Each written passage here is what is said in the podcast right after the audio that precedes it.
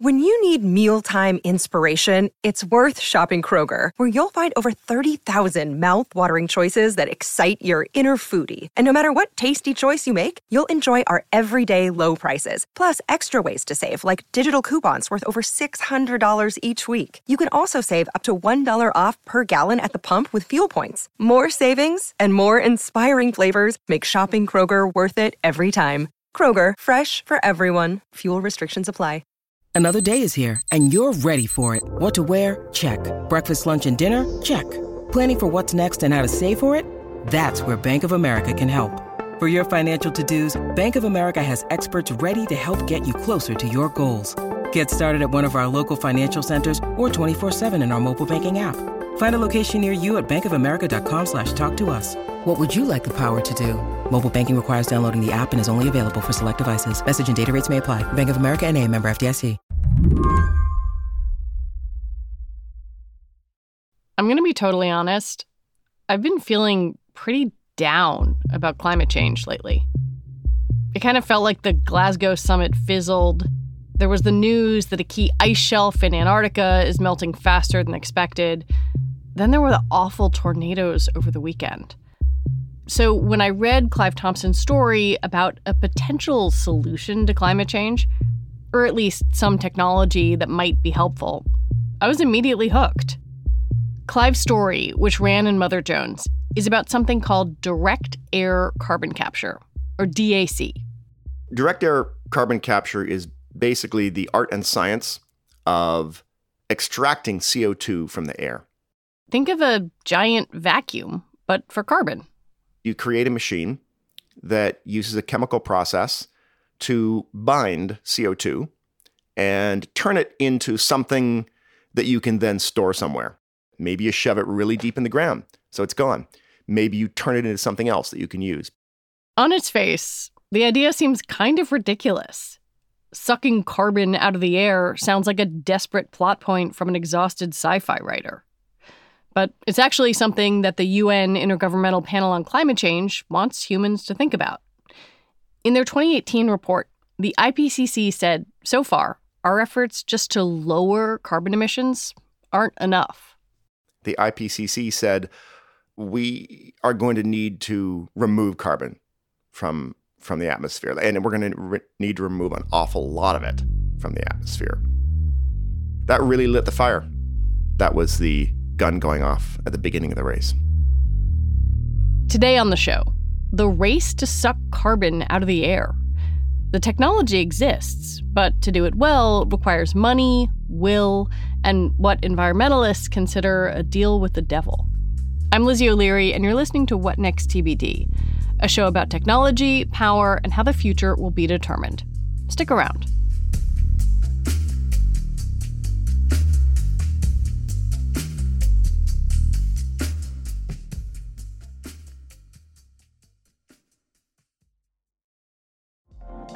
Apple Card is the perfect cashback rewards credit card.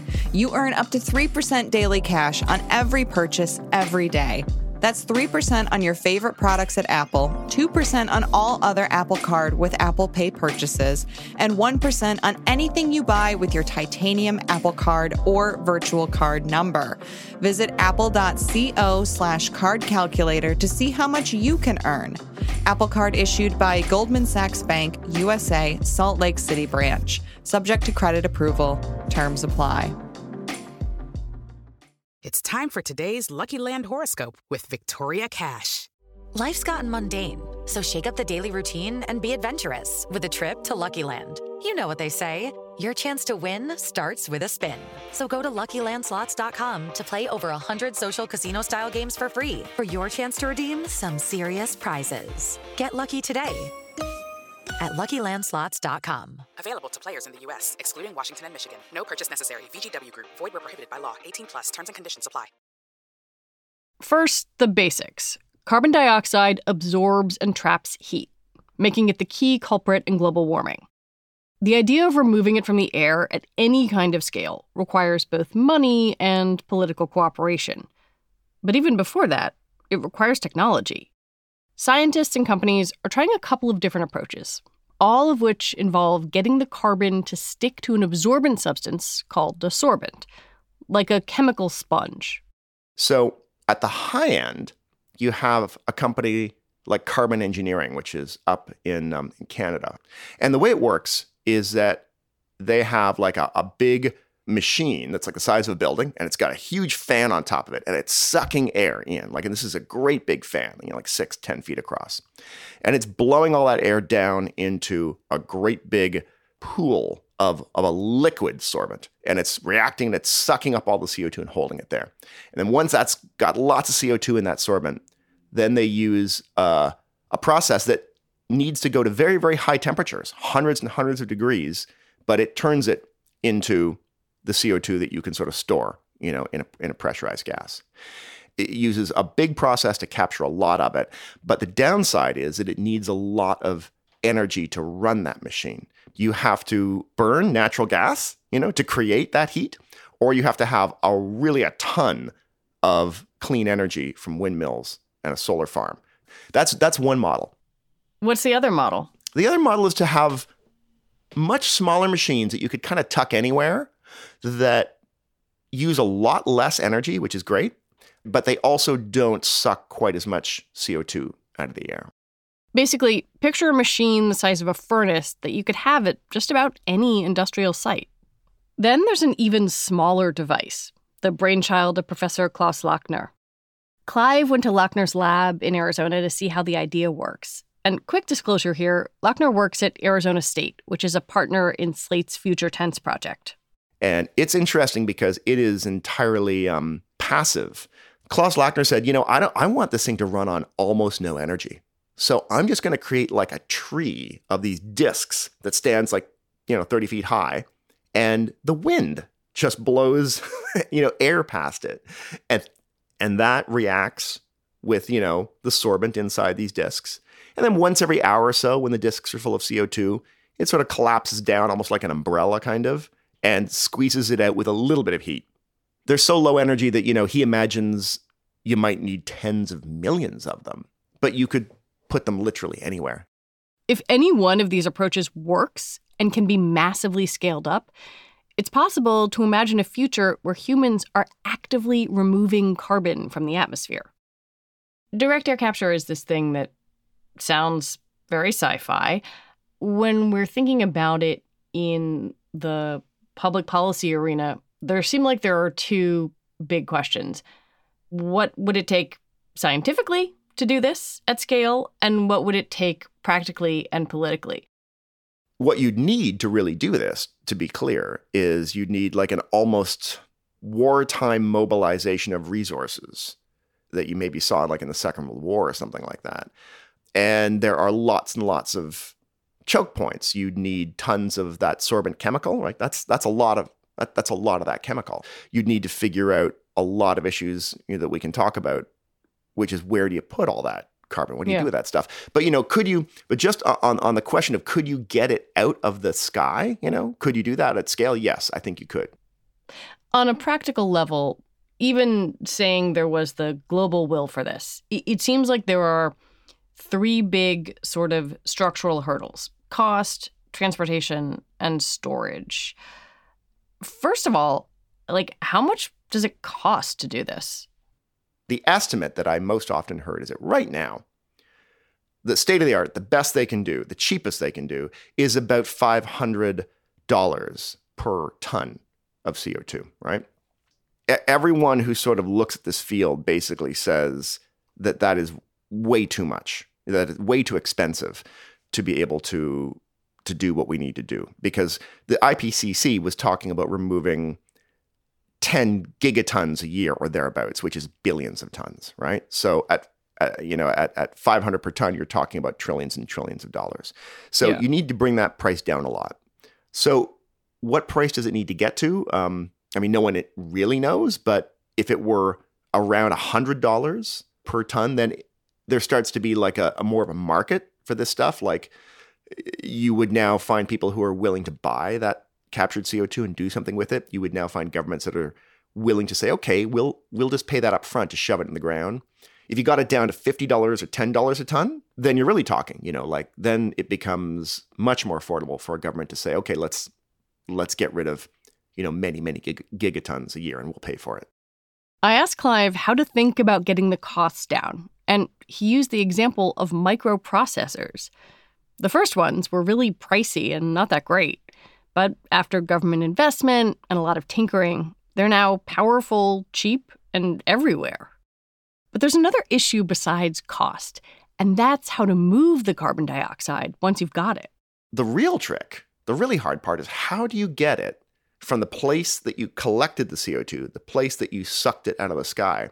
How do you get it from there to the place that you're going to shove it into the ground? Because, you know, these machines could be anywhere. You know, they could be again, they could be in Boston, they could be in you know out in the desert Hmm. in Arizona, they could be um, all over the place. And you need to have a pipeline. And piping CO2 is really not easy because it is a highly pressurized gas. If if you if, if you have a leak, it's really bad stuff. It's it's it really really erupts with high pressure. It is a asphyxiating gas, so it would it would kill people. Um, and worse of all, it hangs low to the ground. It's heavier than air if it's in a dense quantity.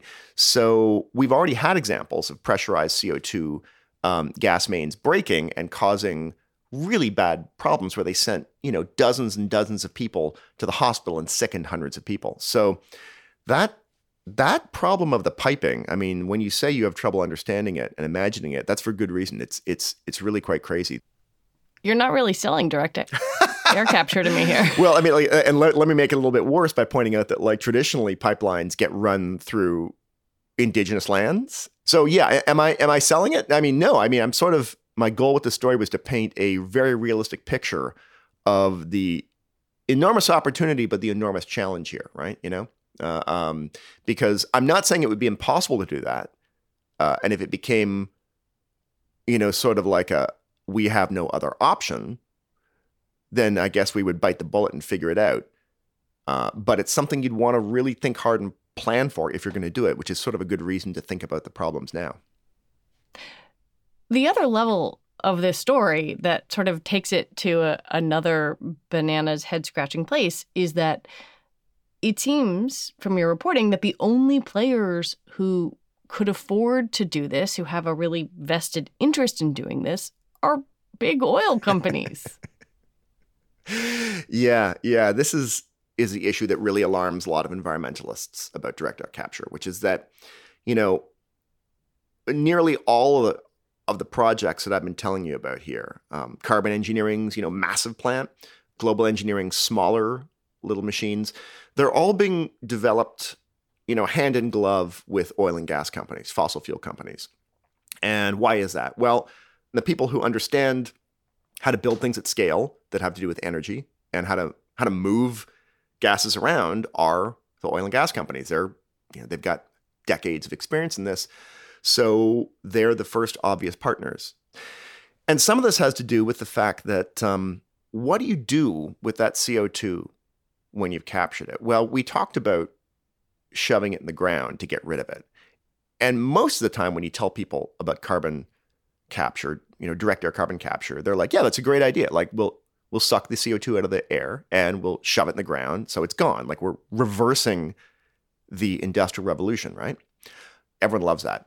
The problem is is that in the short run, and by the short run I mean like a decade or more, there's really no one who's planning to shove that in the ground. What all of these projects are doing is working with oil and gas companies to do something that creates a market for the reuse of that CO2. There is a market right now for CO2, but it's kind of niche. There's a company in Texas, for example, that uses it to get the last drops of oil and gas out of nearly empty wells. And it's something other companies might adopt.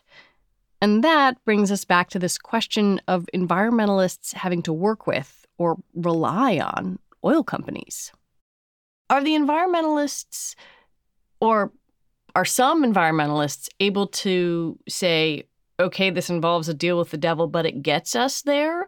Or is it just like, no, that's a non starter? Different environmentalists are divided on this. Um, many of the environmentalists, I would say the majority of them said to me, We think this is a costly distraction. We think that all the money being put into developing direct air capture should just be put into scaling out renewables dramatically right now. And you know building battery technology right? Innovating on that front. They're like that is how we decarbonize. We do it by just rapidly throwing everything we can at this and we seal the oil and gas companies out of this process because they are just bad news. Yeah. it's fine to develop the technology to keep it in pocket, but no way should we use it with these guys because they they argue uh, that oil and gas companies just want this tech to exist as sort of a get out of jail free card, right? Because it helps them reduce their net emissions? Yeah, yeah. They could say that you know they could start to spin it as well. We're starting to we're we're shoving CO two in the ground, and so we're reducing emissions, but we're not actually ceasing to get new oil and gas out of the ground, right? Like it would become this way of saying, "Hey, we're net neutral." You know, we're we're creating lots more emissions by selling lots of oil and gas, but we're also shoving it in the ground, right?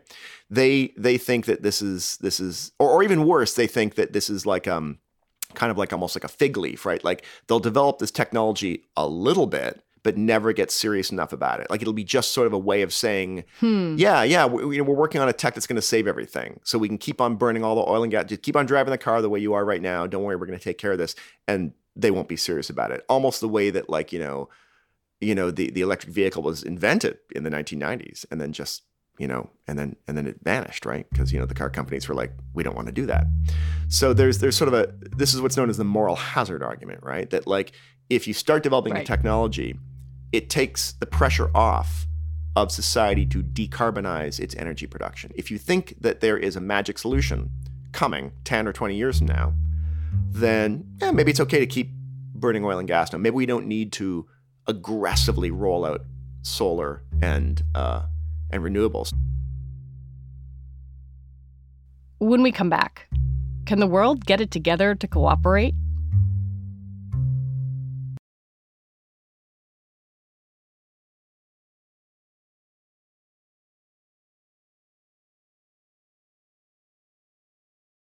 This episode is brought to you by Progressive Insurance. Hey, listeners, whether you love true crime or comedies, celebrity interviews, news, or even motivational speakers, you call the shots on what's in your podcast queue, right? And guess what? Now you can call the shots on your auto insurance too. Enter the Name Your Price tool from Progressive. The Name Your Price tool puts you in charge of your auto insurance by working just the way it sounds. You tell Progressive how much you want to pay for car insurance. Then they'll show you a variety of coverages that fit within your budget, giving you options. Now, that's something you'll want to press play on. It's easy to start a quote, and you'll be able to choose the best option for you fast. It's just one of the many ways you can save with Progressive Insurance. Quote today at progressive.com to try the Name Your Price tool for yourself and join over 28 million drivers who trust Progressive. Progressive Casualty Insurance Company and Affiliates. Price and coverage match limited by state law. Coming soon from Slate Podcasts. So, first it was Dade County. Voters in the Miami area repealed civil rights for gay people by a two to one margin. In the late 1970s, cities around the country began rolling back anti discrimination laws that protected gay people. And then it was Wichita, St. Paul, Eugene. Successful campaigns against the gay community, which shocked us all. A state senator from California watched the laws fall and saw an opportunity. Homosexuality is a most repulsive lifestyle. His name was John Briggs, and he wanted to deliver the anti gay movement its biggest prize yet. California realized that they were coming for us.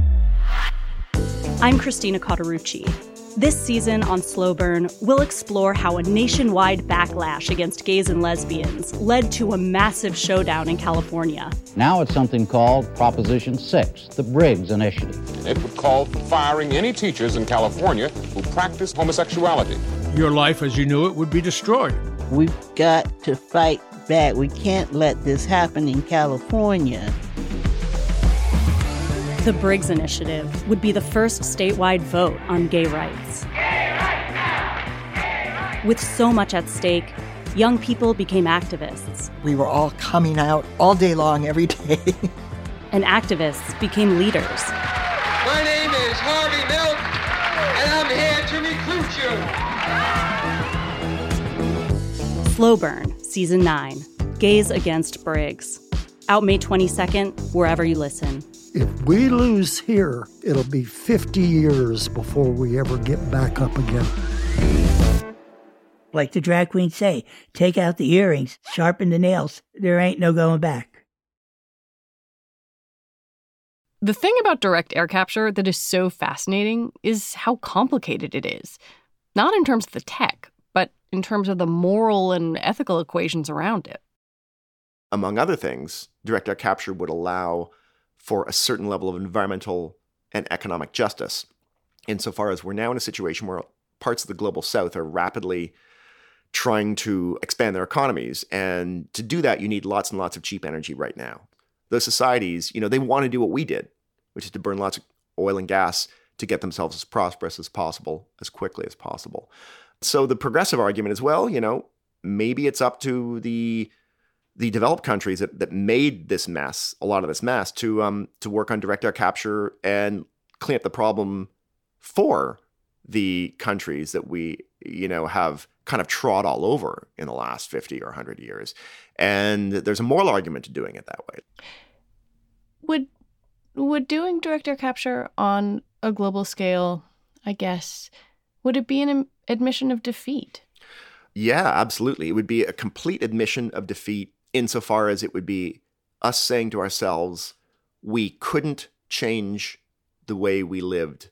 For decades, we were unwilling to do that. You know, we, we knew in the in the in the 90s that global warming was coming, and we knew that we needed to work on decarbonizing the economy as rapidly as possible and rolling out renewables, and uh, and we didn't do it. We didn't push for it.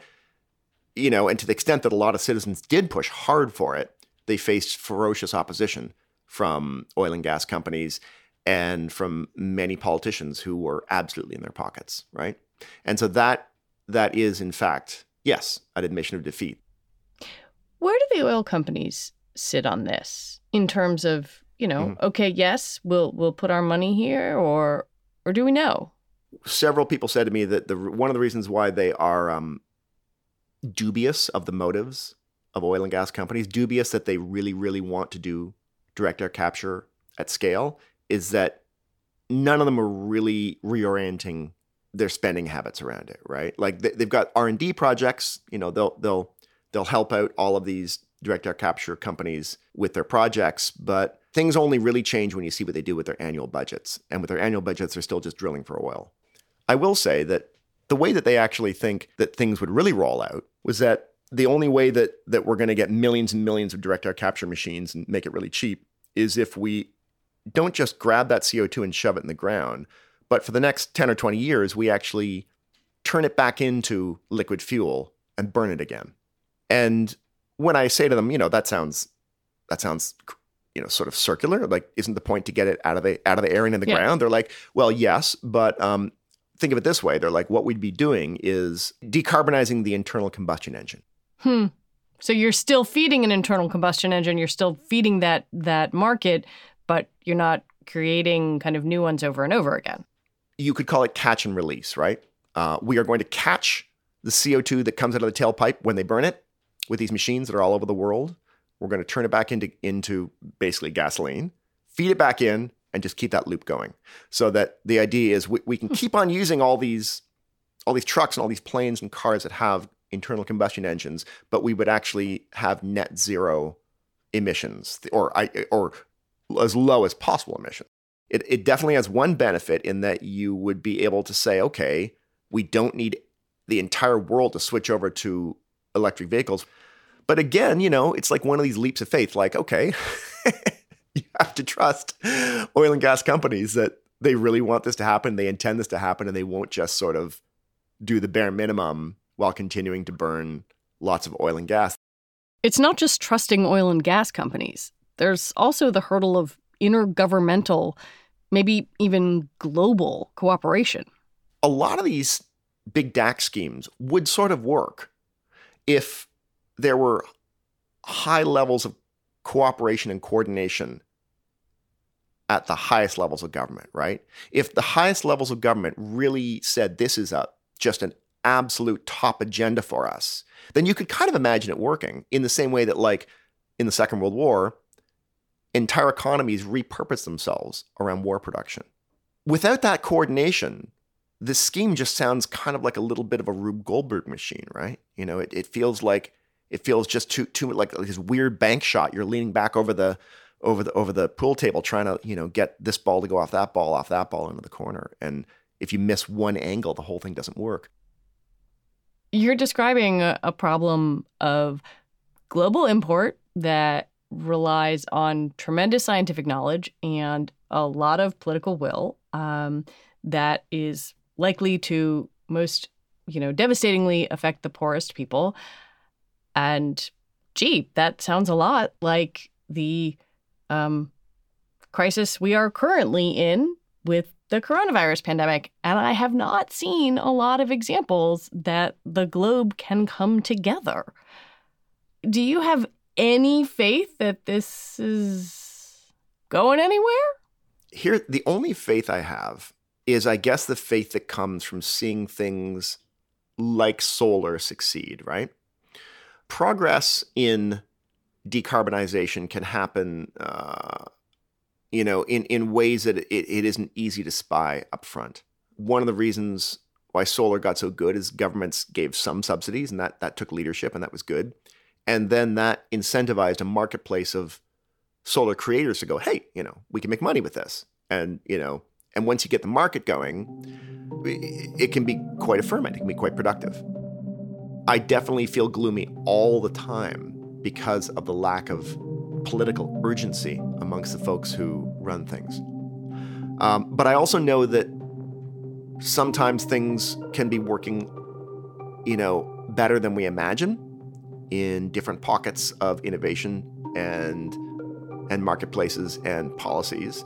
But I I I don't hold out great hope. I got to say. I mean, like I feel like I feel like the certainly in the U.S. the political classes are so insulated from what their voters actually want that the that the actual quite widespread desire for decarbonizing the economy rapidly isn't getting the purchase it should get and i don't know what to do about that clive thompson thank you very much glad to be here clive thompson is a journalist and author of coders the making of a new tribe and the remaking of the world and that is it for the show today. TBD is produced by Ethan Brooks. We're edited by Tori Bosch and Allison Benedict. Alicia Montgomery is the executive producer for Slate Podcasts. TBD is part of the larger What Next family. And we're also part of Future Tense, a partnership of Slate, Arizona State University, and New America. I want to recommend that you listen to Thursday's episode of What Next to understand what exactly Mark Meadows knew about what was going on on January 6th. What Next we will be back next week, and we'll be out for the next couple of weeks, but playing some of our favorite episodes of the year. I'm Lizzie O'Leary. Thanks for listening.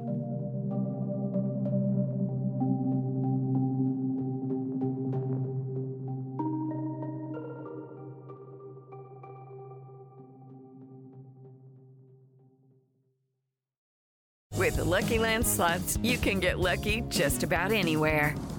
This is your captain speaking. Uh, we've got clear runway and the weather's fine, but we're just going to circle up here a while and uh, get lucky. No, no, nothing like that. It's just these cash prizes add up quick. So I suggest you sit back, keep your tray table upright, and start getting lucky. Play for free at LuckyLandSlots.com. Are you feeling lucky? No purchase necessary. Void where prohibited by law. 18 plus terms and conditions apply. See website for details. Coming soon from Slate Podcasts. So, first it was Dade County. Voters in the Miami area repealed civil rights for gay people by a two to one margin. In the late 1970s, cities around the country began rolling back anti discrimination laws that protected gay people. And then it was Wichita, St. Paul, Eugene. Successful campaigns against the gay community, which shocked us all. A state senator from California watched the laws fall and saw an opportunity. Homosexuality is a most repulsive lifestyle. His name was John Briggs, and he wanted to deliver the anti gay movement its biggest prize yet. California realized that they were coming for us. I'm Christina Cauterucci. This season on Slow Burn, we'll explore how a nationwide backlash against gays and lesbians led to a massive showdown in California. Now it's something called Proposition 6, the Briggs Initiative. And It would call for firing any teachers in California who practice homosexuality. Your life as you knew it would be destroyed. We've got to fight back. We can't let this happen in California. The Briggs Initiative would be the first statewide vote on gay rights. With so much at stake, young people became activists. We were all coming out all day long, every day. and activists became leaders. My name is Harvey Milk, and I'm here to recruit you. Slow Burn, Season 9 Gays Against Briggs. Out May 22nd, wherever you listen. If we lose here, it'll be 50 years before we ever get back up again. Like the drag queen say, take out the earrings, sharpen the nails. There ain't no going back.